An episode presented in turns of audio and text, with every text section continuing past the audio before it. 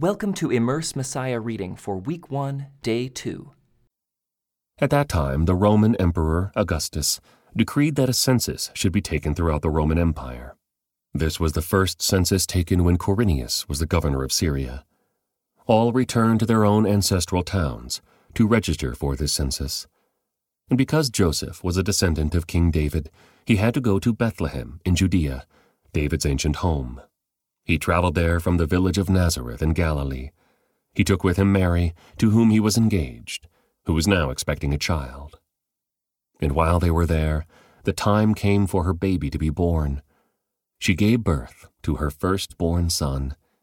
She wrapped him snugly in strips of cloth and laid him in a manger, because there was no lodging available for them. That night, there were shepherds staying in the fields nearby, guarding their flocks of sheep. Suddenly, an angel of the Lord appeared among them, and the radiance of the Lord's glory surrounded them. They were terrified, but the angel reassured them. Don't be afraid, he said. I bring you good news that will bring great joy to all people. The Savior, yes, the Messiah, the Lord, has been born today in Bethlehem, the city of David. And you will recognize him by this sign.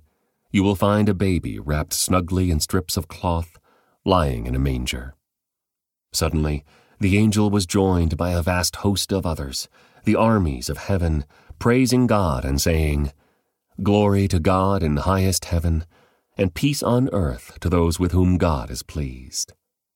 When the angels had returned to heaven, the shepherds said to each other, Let's go to Bethlehem. Let's see this thing that has happened, which the Lord has told us about. They hurried to the village and found Mary and Joseph and there was the baby lying in the manger. After seeing him, the shepherds told everyone what had happened and what the angel had said to them about this child. All who heard the shepherd's story were astonished. But Mary kept all these things in her heart and thought about them often.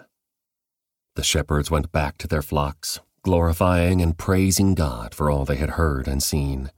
It was just as the angel had told them.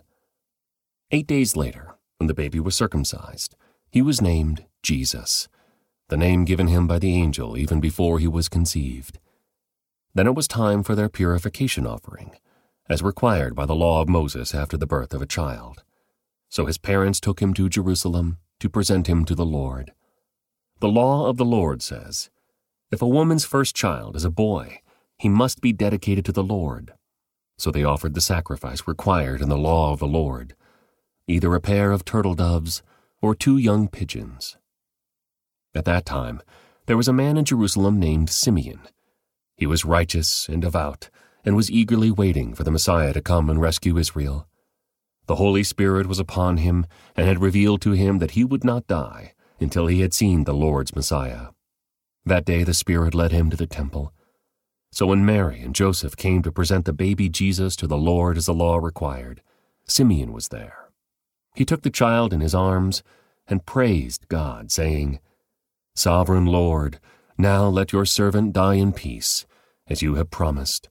I have seen your salvation, which you have prepared for all people. He is a light to reveal God to the nations, and he is the glory of your people Israel. Jesus' parents were amazed at what was being said about him. Then Simeon blessed them, and he said to Mary, the baby's mother, this child is destined to cause many in Israel to fall, and many others to rise. He has been sent as a sign from God, but many will oppose him. As a result, the deepest thoughts of many hearts will be revealed, and a sword will pierce your very soul. Anna, a prophet, was also there in the temple. She was the daughter of Phanuel from the tribe of Asher, and she was very old. Her husband died when they had been married only seven years then she lived as a widow to the age of 84. She never left the temple, but stayed there day and night, worshiping God with fasting and prayer. She came along just as Simeon was talking with Mary and Joseph, and she began praising God. She talked about the child to everyone who had been waiting expectantly for God to rescue Jerusalem. When Jesus' parents had fulfilled all the requirements of the law of the Lord, they returned home to Nazareth in Galilee there the child grew up healthy and strong. He was filled with wisdom, and God's favor was on him. Every year, Jesus' parents went to Jerusalem for the Passover festival. When Jesus was 12 years old, they attended the festival as usual. After the celebration was over, they started home to Nazareth. But Jesus stayed behind in Jerusalem. His parents didn't miss him at first because they assumed he was among the other travelers. But when he didn't show up that evening, they started looking for him among their relatives and friends. When they couldn't find him, they went back to Jerusalem to search for him there. Three days later, they finally discovered him in the temple, sitting among the religious teachers, listening to them and asking questions. All who heard him were amazed at his understanding and his answers. His parents didn't know what to think. Son, his mother said to him, why have you done this to us? Your father and I have been frantic, searching for you everywhere. But why did you need to search? he asked. Didn't you know that I must be in my father's house? But they didn't understand what he meant. Then he returned to Nazareth with them and was obedient to them, and his mother stored all these things in her heart. Jesus grew in wisdom and in stature and in favor with God and all the people. It was now the fifteenth year of the reign of Tiberius, the Roman emperor. Pontius Pilate was governor over Judea. Herod Antipas was ruler over Galilee. His brother Philip was ruler over Iturea and Trachonitis. Lysanias was ruler over Abilene. Annas and Caiaphas were the high priests. At this time, a message from God came to John, son of Zechariah, who was living in the wilderness. Then John went from place to place on both sides of the Jordan River, preaching that people should be baptized to show that they had repented of their sins and turned to God to be forgiven. Isaiah had spoken of John when he said, He is a voice shouting in the wilderness, Prepare the way for the Lord's coming, clear the road for him. The valleys will be filled, and the mountains and hills made level. The curves will be straightened, and the rough places made smooth and then all people will see the salvation sent from God. When the crowds came to John for baptism, he said, You brood of snakes, who warned you to flee the coming wrath? Prove by the way you live that you have repented of your sins and turned to God. Don't just say to each other, We're safe, for we are descendants of Abraham. That means nothing, for I tell you, God can create children of Abraham from these very stones. Even now, the axe of God's judgment is poised, ready to sever the roots of the trees. Yes, every tree that does not produce good fruit will be chopped down and thrown into the fire. The crowds asked, What should we do? John replied, If you have two shirts, give one to the poor. If you have food, share it with those who are hungry. Even corrupt tax collectors came to be baptized and asked, Teacher, what should we do?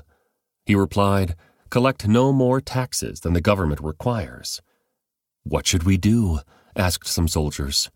John replied, Don't extort money or make false accusations, and be content with your pay. Everyone was expecting the Messiah to come soon, and they were eager to know whether John might be the Messiah. John answered their questions by saying, I baptize you with water, but someone is coming soon who is greater than I am so much greater that I'm not even worthy to be his slave, and untie the straps of his sandals. He will baptize you with the Holy Spirit and with fire. He is ready to separate the chaff from the wheat with his winnowing fork. Then he will clean up the threshing area, gathering the wheat into his barn, but burning the chaff with never ending fire. John used many such warnings as he announced the good news to the people. John also publicly criticized Herod Antipas, the ruler of Galilee, for marrying Herodias, his brother's wife, and for many other wrongs he had done. So Herod put John in prison, adding this sin to his many others. One day when the crowds were being baptized, Jesus himself was baptized. As he was praying, the heavens opened, and the Holy Spirit in bodily form descended on him like a dove and a voice from heaven said, You are my dearly loved Son, and you bring me great joy. Jesus was about 30 years old when he began his public ministry.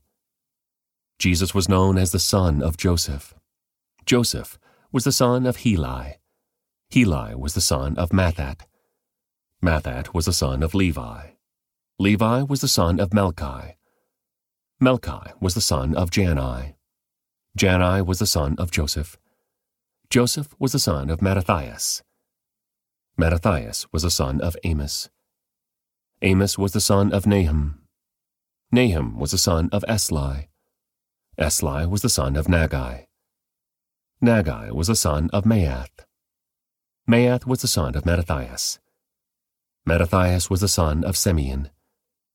Simeon was the son of Josech. Josech was the son of Joda. Joda was the son of Joanan. Joanan was the son of Rhesa. Rhesa was the son of Zerubbabel. Zerubbabel was the son of Shealtiel. Shealtiel was the son of Neri. Neri was the son of Melchi. Melchi was the son of Adai. Adai was the son of Cosam. Cosam was the son of Elmadam. Elmadam was the son of Ur. Ur was the son of Joshua. Joshua was the son of Eliezer. Eliezer was the son of Joram. Joram was the son of Matthat. Matthat was the son of Levi. Levi was the son of Simeon. Simeon was the son of Judah. Judah was the son of Joseph. Joseph was the son of Jonam. Jonam was the son of Eliakim. Eliakim was the son of Melea. Melea was the son of Menna. Menna was the son of Mattatha. Mattatha was the son of Nathan. Nathan was the son of David. David was the son of Jesse. Jesse was the son of Obed. Obed was the son of Boaz. Boaz was the son of Salmon. Salmon was the son of Nahshon. Nahshon was the son of Amminadab. Amminadab was the son of Admin. Admin was the son of Arni. Arni was the son of Hezron. Hezron was the son of Perez. Perez was the son of Judah. Judah was the son of Jacob. Jacob was the son of Isaac. Isaac was the son of Abraham. Abraham was the son of Terah. Terah was the son of Nahor. Nahor was the son of Serug. Serug was the son of Reu. Reu was the son of Peleg. Peleg was the son of Eber. Eber was the son of Shelah. Shelah was the son of Cainan. Cainan was the son of Arphaxad. Arphaxad was the son of Shem. Shem was the son of Noah. Noah was the son of Lamech. Lamech was the son of Methuselah.